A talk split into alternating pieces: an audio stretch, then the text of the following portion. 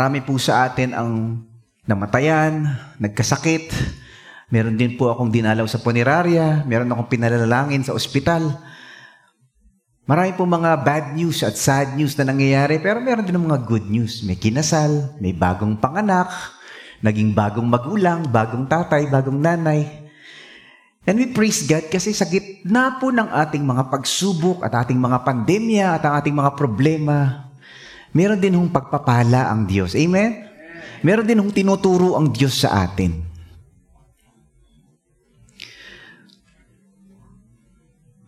Many years ago, meron akong kaibigan na nagkwento sa akin ng away nilang magkakapatid sa bahay. Itong barkada kong ito, sabi niya sa akin, Mike, nag-aaway kami magkakapatid. Namatay si tatay, namatay si nanay. May iniwang lupa sa probinsya. Nako, problemang malupit. Hindi malinaw ang hatian. Mike, dumating sa punto na kami ay nagdidimandahan ng magkapatid. Kasi yung kuya ko, gustong agawin yung lupa namin dahil marami siyang utang sa bangko. Gusto niya ibenta, eh nakapangalan sa amin yung iba. Dumating sa punto daw po na itong magkakapatid na to ay nagkatotokan na ng baril. Ibang klase yun, ano? Minsan talaga, ang hirap eh, no? meron kang pinamana, magkakagulo lang yung mga anak. Yung pinaghirapan ng mga magulang, pinag-aawayan ng magkakapatid. Hanggang sa ang ending po, yung barkada ko, matigil lang ang gulo, binigay niya na sa kuya niya yung kanyang portion of the land. Ekta-ektarya pong lupain. Siya rin ho ay hindi naman siya mayaman, kailangan din niya ng pera pero para lang matigil ang gulo. Hanggang ngayon po, hindi nag-uusap yung magkakapatid. Hanggang ngayon po, iwasan, pati yung mga apo at mga pamangkin. Ang lungkot ho, ano? Paano nga bang gagawin, Pastor Mike, kung nagtatalo kayo sa bahay? Paano nga bang gagawin natin kapag kami tampuhan at di pagkakaunawaan at may galit sa puso ng mga magkakapatid, ng tatay at ang anak, ng mister at misis? How, what do we do when there is conflict and there is hatred and bitterness within the family? Merong hindi nag-uusap at hindi nagpapansinan. Today we'll be talking about that.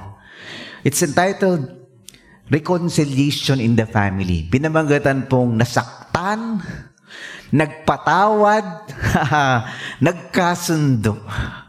How does reconciliation happen in the family? And we'll be looking at a particular scenario in the story of the Bible, yung magkapatid ho na halos hong magpatayan. Ah. Sabi mo nga sa katabi mo, uy, ganda to ha, para sa iyo yata ito eh. para sa ating lahat po ito. If we have a family, if you have a, a son, a daughter, if you have a parent, if you have a wife or a spouse, if you have a brother or a sister, we are all prone to conflicts and misunderstandings and woundings. Nagkakasugatan po tayo. Pag-usapan natin, what does God say about reconciliation in the family? This is a message in two parts. Ah, blessed kayo. Naabutan nyo yung part 1 kasi next Sunday, part 2 na. So we'll be talking about six steps based on the story of Jacob and Esau. Paano nga ba magkaroon ng pagkakasundo sa bahay? So the steps include reconciliation must begin with God. Kailangan magsimula sa Diyos. It also includes that reconciliation must be intentional. Dapat ikaw maunang makipagkasundo kahit hindi ikaw ang mali. Ah. Yung pangatlo ho, reconciliation must be covered in prayer. Kailangan may panalangin.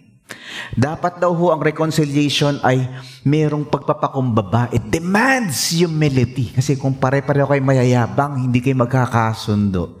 At number five, kailangan daw may patawaran. Reconciliation leads to forgiveness. Hindi kayo marunong magpatawad. Walang mangyayari, maghihiwalay kayo. Maglalayas lang ang bawat isa. And finally, We'll talk about reconciliation that ends in restitution. Dapat pag merong nasira, palitan. Pag may nawasak, bayaran. Pag may nasaktan, ayusin. Yan, that's called restitution. We'll talk about that in two parts. Ngayong umaga, galing ho. We'll talk about the first three steps to reconciliation. Paano nga ba magkaroon ng patawaran at pagkakasundo kung merong tampuhan at alitan sa bahay? Amen? I'm so excited. This applies to me and to my family and my marriage and my relationships. This applies to you as well. Ang galing ho ng tinuturo sa atin ang salita ng Diyos. So ito po ang ating pag-uusapan today and next Sunday, part 1, part 2. Nasaktan, nagpatawad, nagkasundo.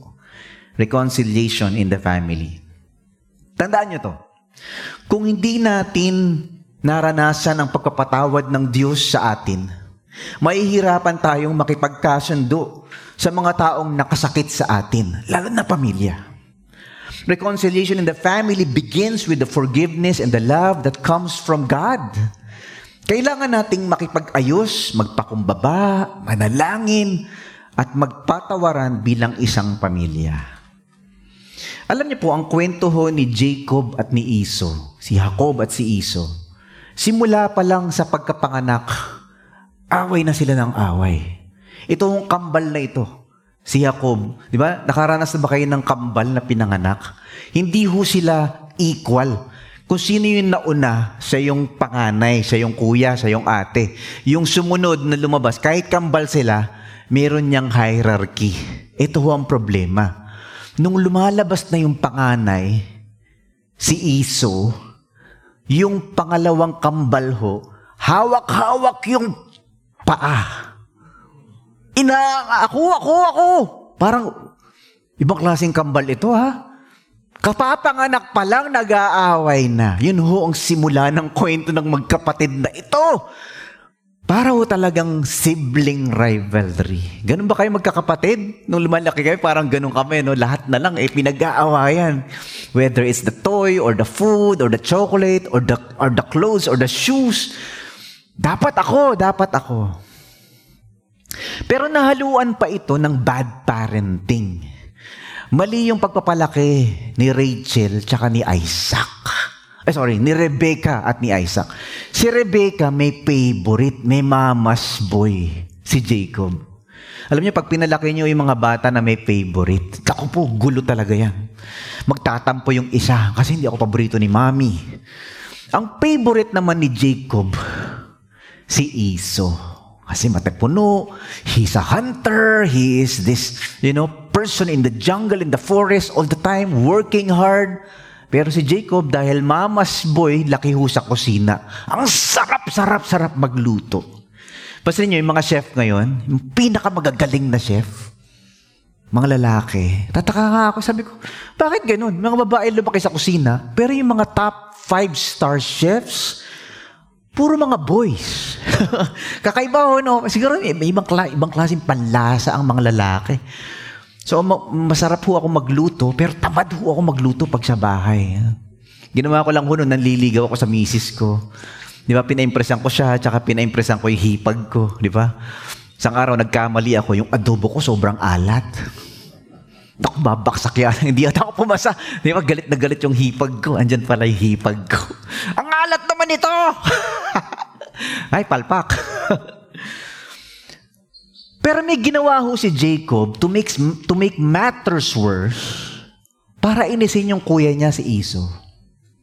Yung unang ginawa ni Jacob, para magalit sa kanya yung kuya niya, inagaw niya yung birthright ni Iso. Inagaw niya yung karapatang panganay. Nung unang panahon kasi, yung mga panganay, pagkapanganak nila, lalo na kung lalaki, meron silang tinatawag na birthright. Meron silang mga lupain na para sa kanila. Parang double portion ng lupain at mga riarian at mga mga livestock, mga kalabaw, mga baka, mga tupa ng kanilang tatay. Doble nun, double portion nun. A high percentage of that belongs to the eldest son.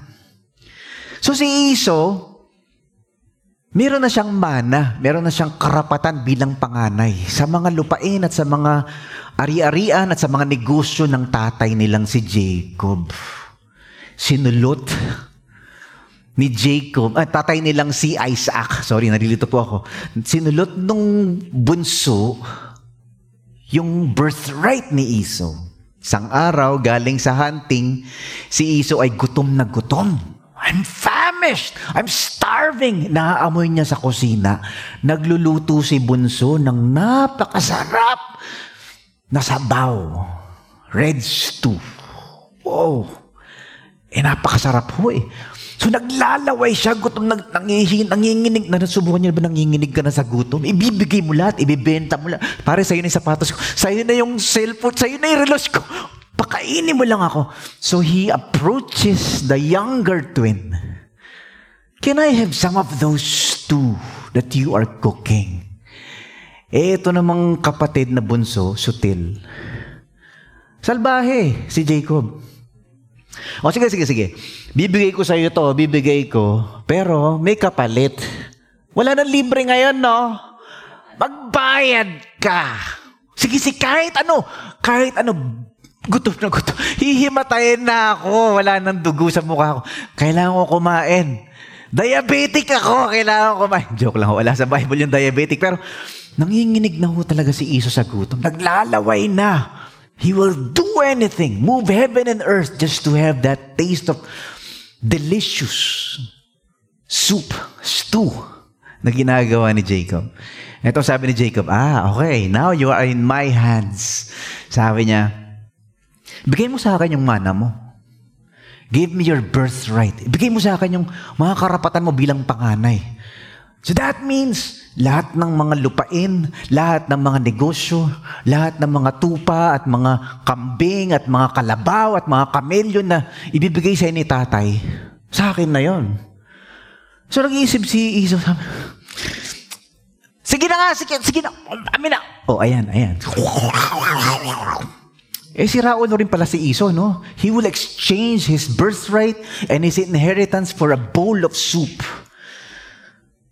Para ding mga tayo, no? parang you will exchange all these blessings for a simple, shallow, superficial, fleeting pleasure. Parang, so, both of them are in error, pero Jacob,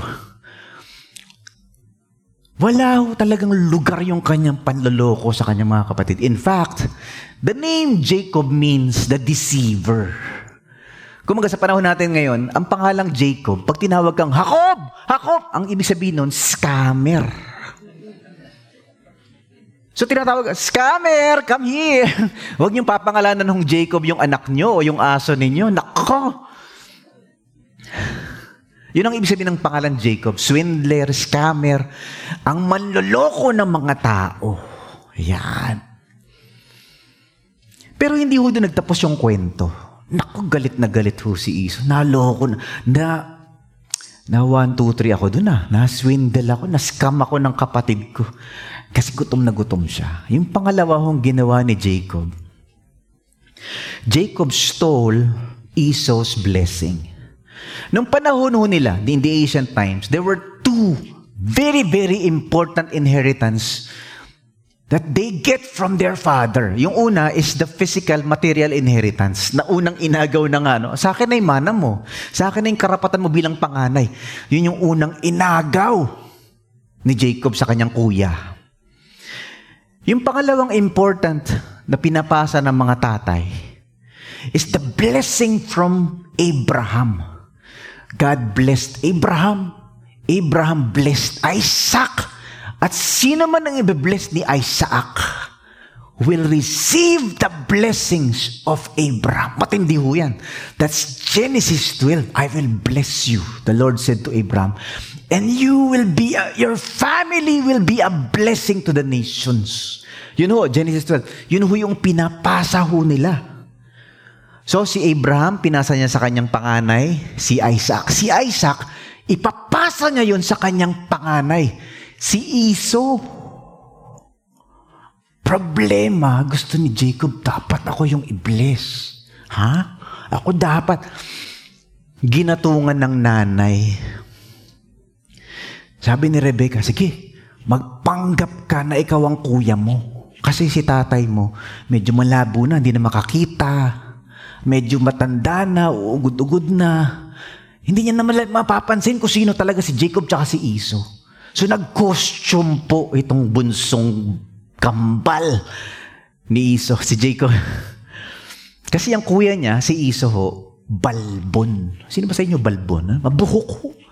Ang daming buhok. May buhok sa dibdib, may buhok sa likod, may buhok sa kamay, may buhok sa mukha, may buhok sa kilikili, may buhok sa ilol, bu- puro buhok.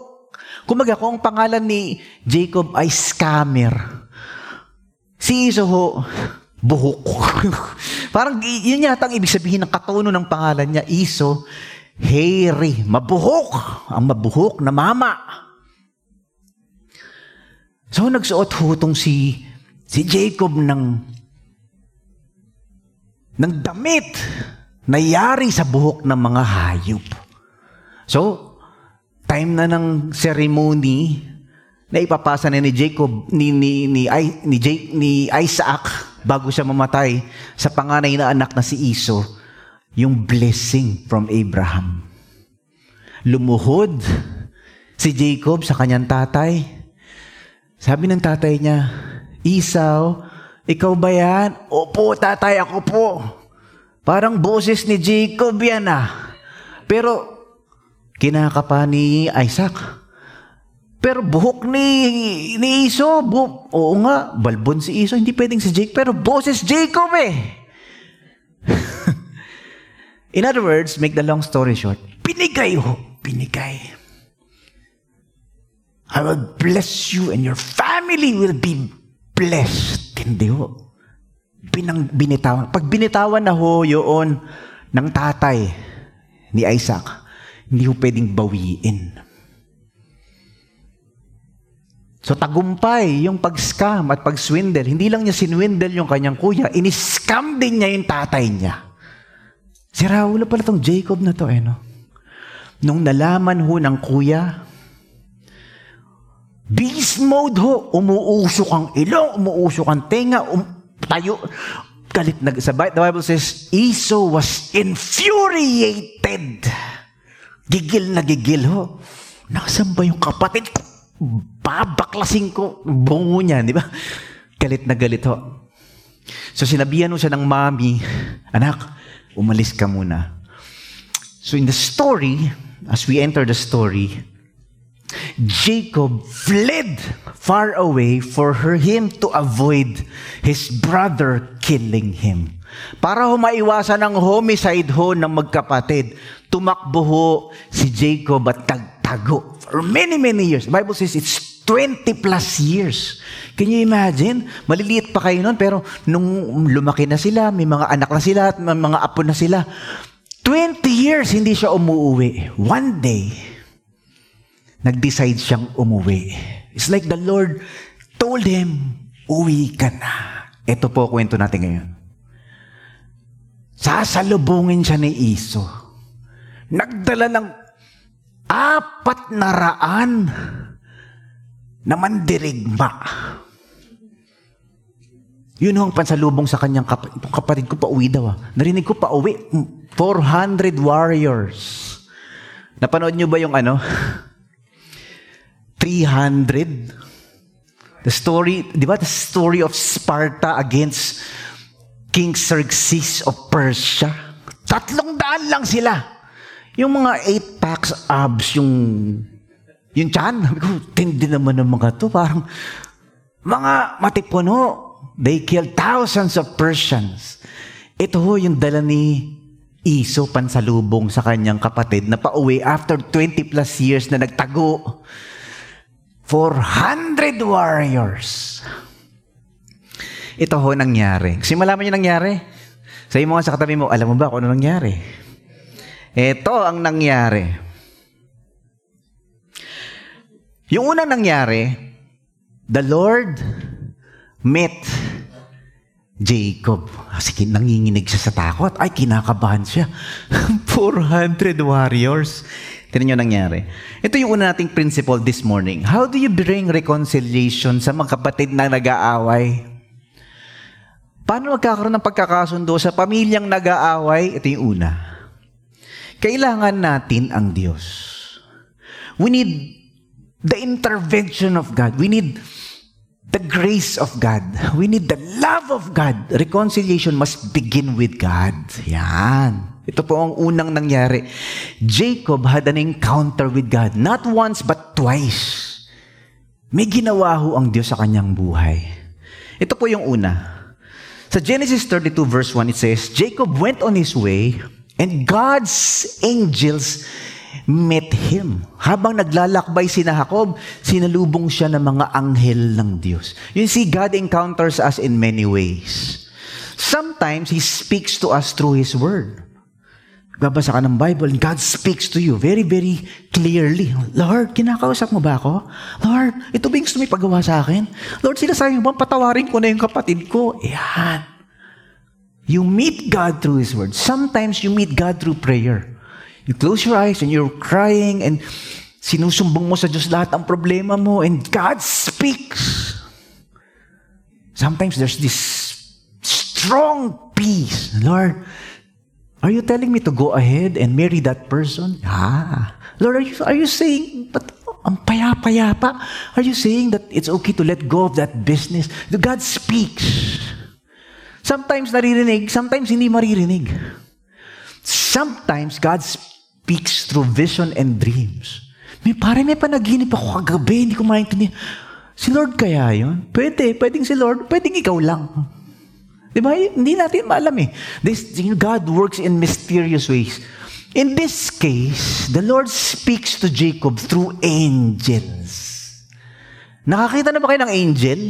Bibihira, very, very rare among human beings to meet celestial beings, heavenly beings like angels. Pero may barkada ako. Nakakakita ng anghel. Kinikilabutan niya ako tuwing kinikwentuhan niya ako, pare, sa kusina namin, may anghel na nakaupo kumakanta. Ha? Tingin nga. Pagtingin, wala na ako makita.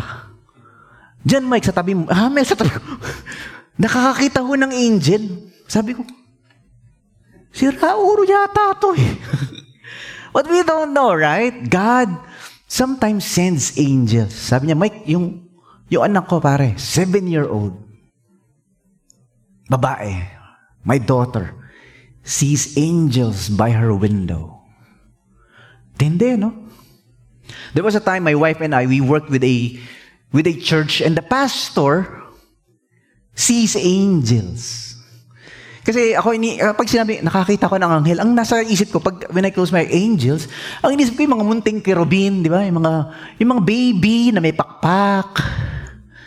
Pero this pastor particularly meets an angel like a warrior. Long sword, long shields, with an armor, with a very, very big wings. Sabi ko, klase, warrior. Di ba? Pag nakita niyo yung The Battle of Helm's Deep. Tindi, mga warrior. Pag nakita nyo sa, nag-GOT ba kayo? Game of Thrones? Pag nakita nyo yung mga, hindi yata eh. Ako lang yata. Si Pastor Mike lang yata nanonood ng mga ganong violenting mga palabas. Warriors! Iba, no? Jacob met angels. Hindi natin malaman kung ano sinabi ng mga angels kay Jacob. But one thing we know, after he encountered angels, he decided to go home. Ah. So he started to organize his family, gather his flocks, and his, and his people. Uuwi tayo. Ah, something happened. That's what, that's what happens when we encounter the Lord. Our lives are redirected. Our lives are guided. Parang, inaayos ng Diyos yung ating mga puso, yung ating mga buhay, yung ating mga ugali. It's like He's leading us to the right direction. Yung, yung ating mga personal encounters with God are like compasses in our lives. Nagtatago ka. Ayaw mong ayusin yung relasyon mo sa kuya mo. Umuwi ka na. Yeah, that's the first encounter. The second encounter was Nung para parating na sila sa kanyang bahay, pauwi na sila sa kanilang lupain. To the land of his parents. the land of Isaac and Rebekah, Jacob was alone. He was alone. Parang sabi niya yung mga kapatid, mga anak niya at asawa niya, doon muna kayo, mauna na kayo, dito muna ako mag-isa. Maybe he, he wanted to spend time alone, thinking about his fears, and his anxiety meeting the brother he wounded, yung sinaktan niyang kapatid niya. So the Bible says, he sent everyone away, and he was left alone. And a man wrestled with him till daybreak. Nag-iisa na siya, may dumating na isang lalaki at nakipagbuno sa kanya. Nagbunuan sila hanggang umaga. Sino ba sa inyo ang sports niyo wrestling? Nagbubunuan. Di ba? Wrestling, di ba? Ganyan wrestling, di ba? Uh, uh. Eh ngayon, ang wrestling natin, ano eh, ang tawag dito? Contact sports na pwedeng boxing, pwede ring sipaan. Ano man tawag doon? Kickboxing. Basta yun. hindi talaga ako nanonood niya. Kasi hindi ko talaga matiis yung nababali yung mga buto. Oh, parang, eh, hihimatayin po ako pag kami nabalian eh. So he was wrestling with this man, the Bible says. Some commentator says it's an angel representing God. But others say it's God Himself. He was wrestling with an angel or he was wrestling with God, but he was wrestling with someone he doesn't know. Kaya ibang klase itong kwento ni Jacob, ano? He met God two times. And so nagre-wrestling sila nitong itong mama na ito. And then they were in, parang may lock, nakalak na. Hindi na makagalaw. Parang nananalo na si Jacob at hindi na makagalaw yung kanyang kalaban sa wrestling.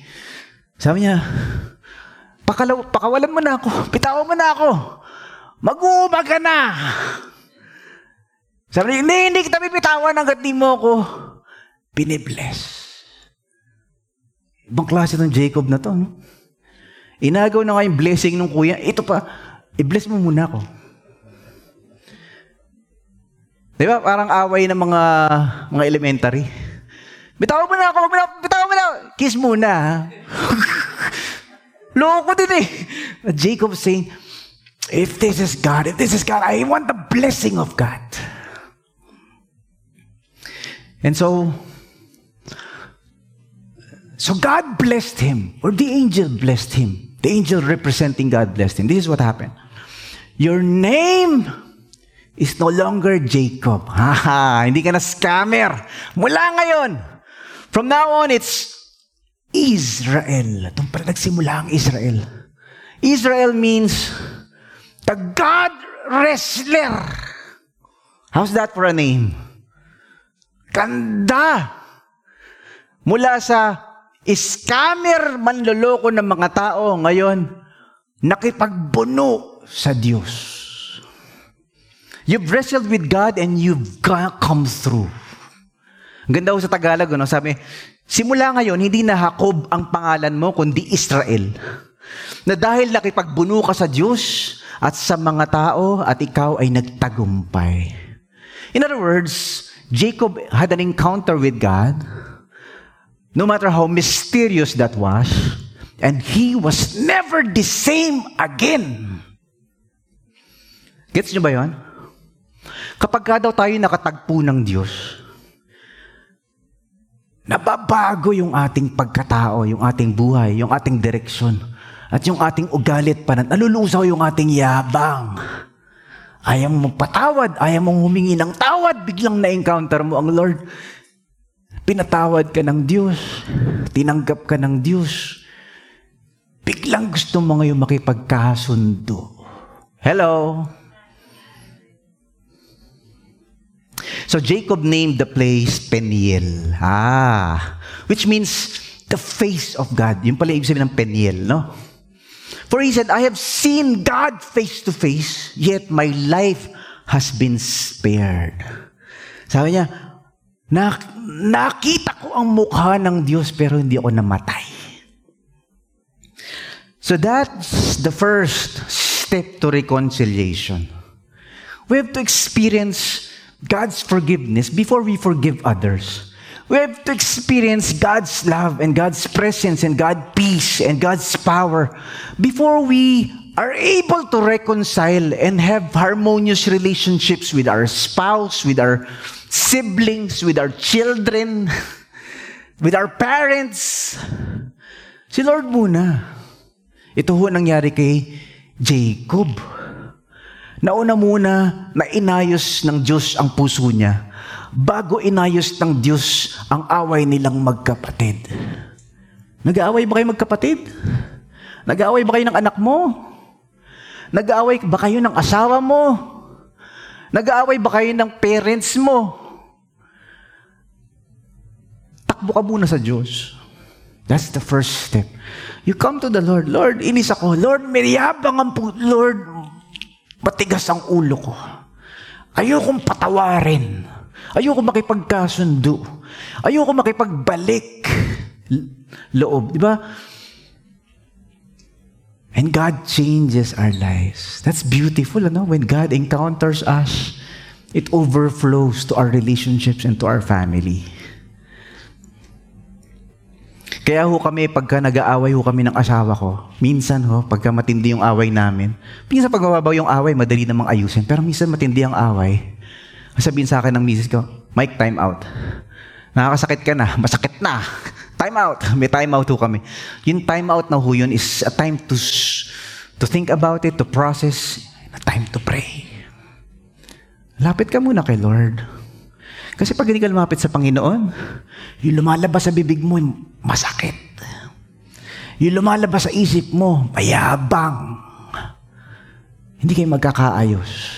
But God has a way of dealing with us when we encounter Him. Amen?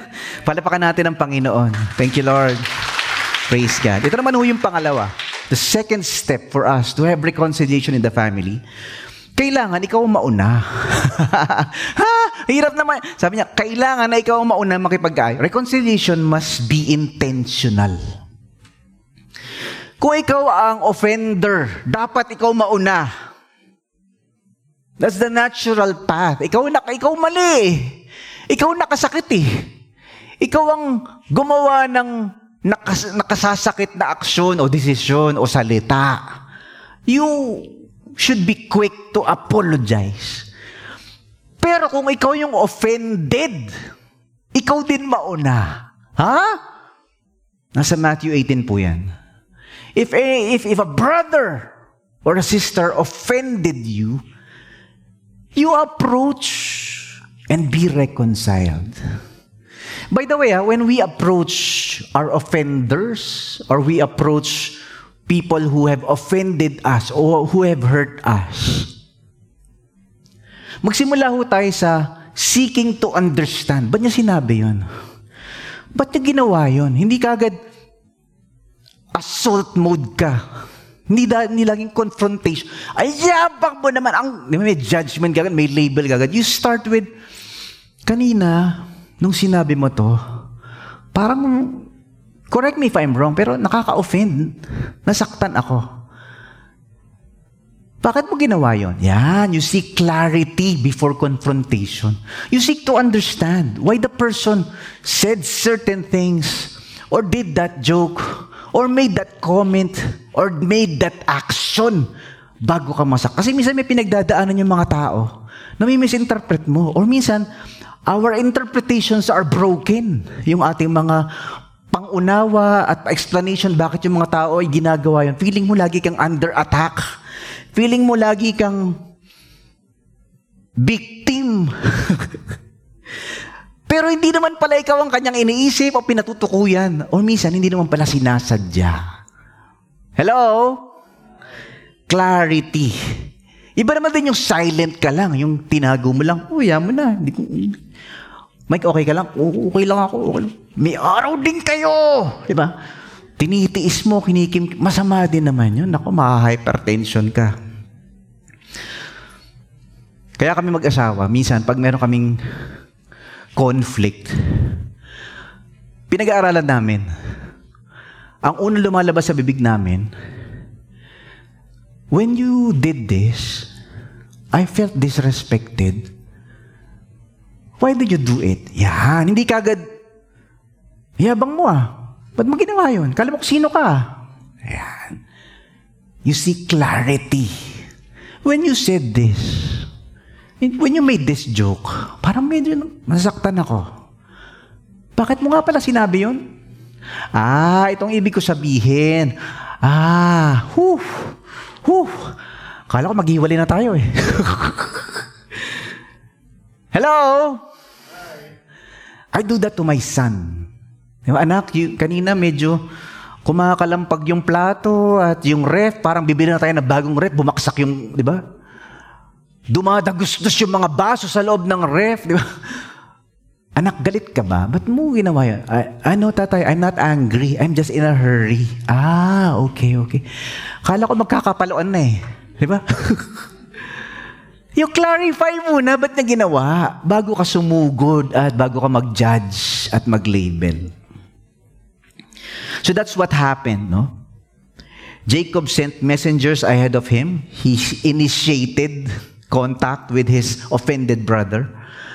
I have sent these messengers to inform my Lord of my coming, hoping that you will be friendly to me. So ano na si Jacob? He's, he initiated contact.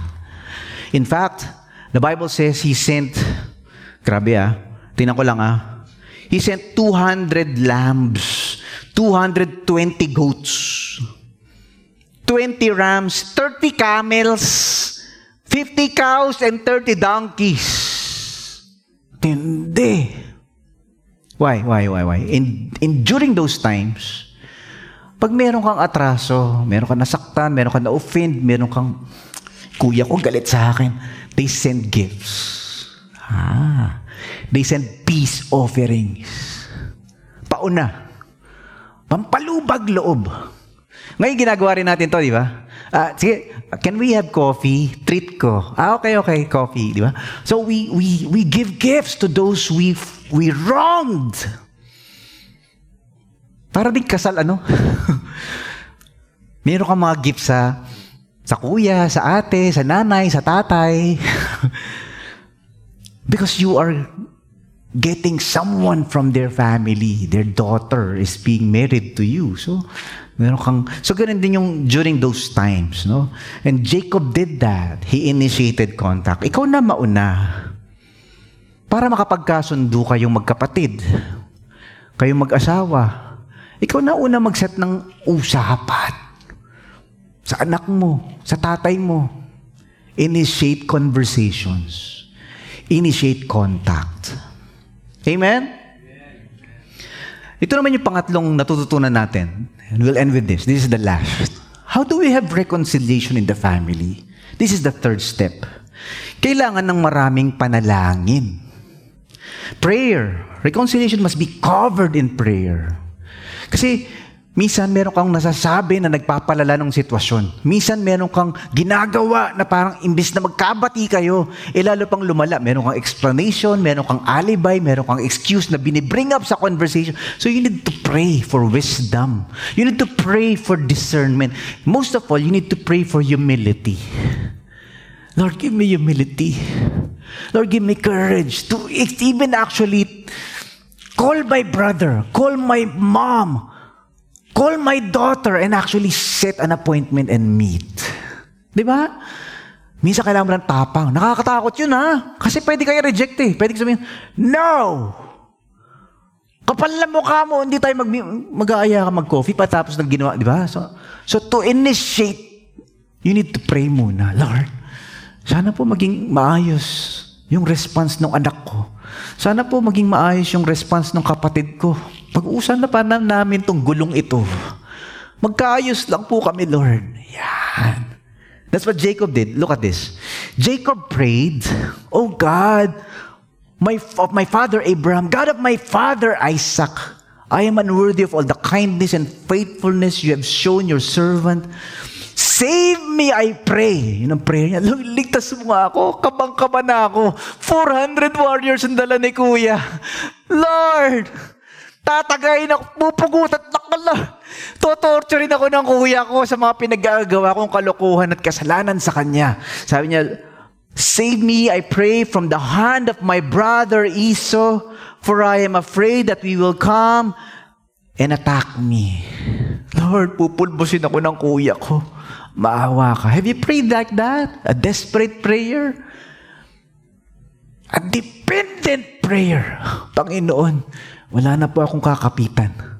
Wala naman akong 400 warriors, Lord eh. Paano ko harapin ang kuya ko? Pero Lord, sa iyo po ako nagtitiwala. Iligtas mo po ako sa galit ng kuya ko. You pray. So, when that happens, ang ganda, sa part 2, hihimayin natin to. You know what happened? This is the ending. Bibigyan ko na sa inyo ending. Kumaga parang trailer ho ito ng part 2. Tinan niyo ending. Ang ganda ho. Jacob bowed to the ground seven times. Kuya, kuya, kuya. So, until he approached his brother, no? But Esau ran to meet him and hugged him. Nag-iiyakan ho yung magkapatid. Hello? The Bible says, threw his arms around him, kissed him, and they wept. Pakita nyo nga, the Bible verses, sinalubong siya, niyakap ni Iso, hinagkan, at umiiyak silang dalawa. Kuya, sorry.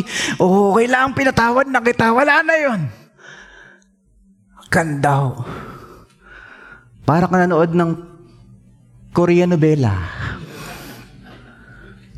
Ganda ho ng ending nito. That's the power of prayer. That's the power of an encounter with God.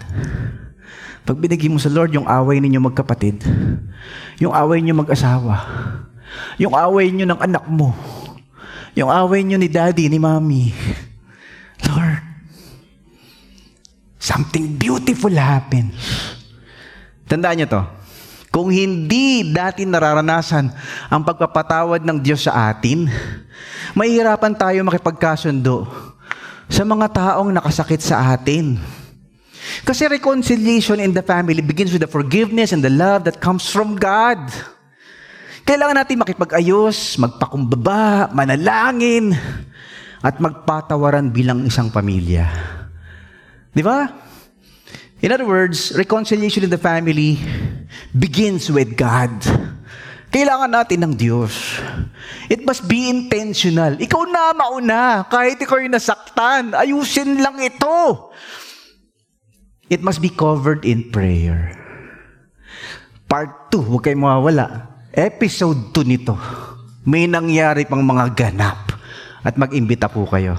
Tayo po lari tumayo, tayo manalangin. Thank you. Palapakan natin ang Panginoon. Salamat po, Panginoong Diyos. We worship you, O God. We thank you, Lord God. Father, ikaw po ang Diyos ng reconciliation. You are the God of reconciliation.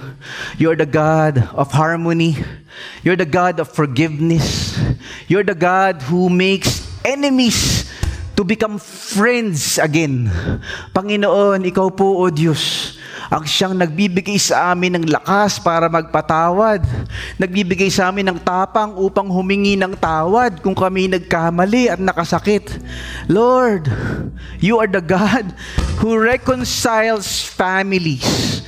You're the God who reconciles marriages. You're the God who reconciles children and parents, brothers and sisters. Lord, ikaw po Panginoong Diyos ang Panginoon ng pakikipagkasundo. I pray for healing for all the wounds in the families. I pray for healing for all the hurts in every family. Lord, we ask, Father, for your power, your presence, your love, your mercy, your kindness to overflow in every family. Thank you, Lord.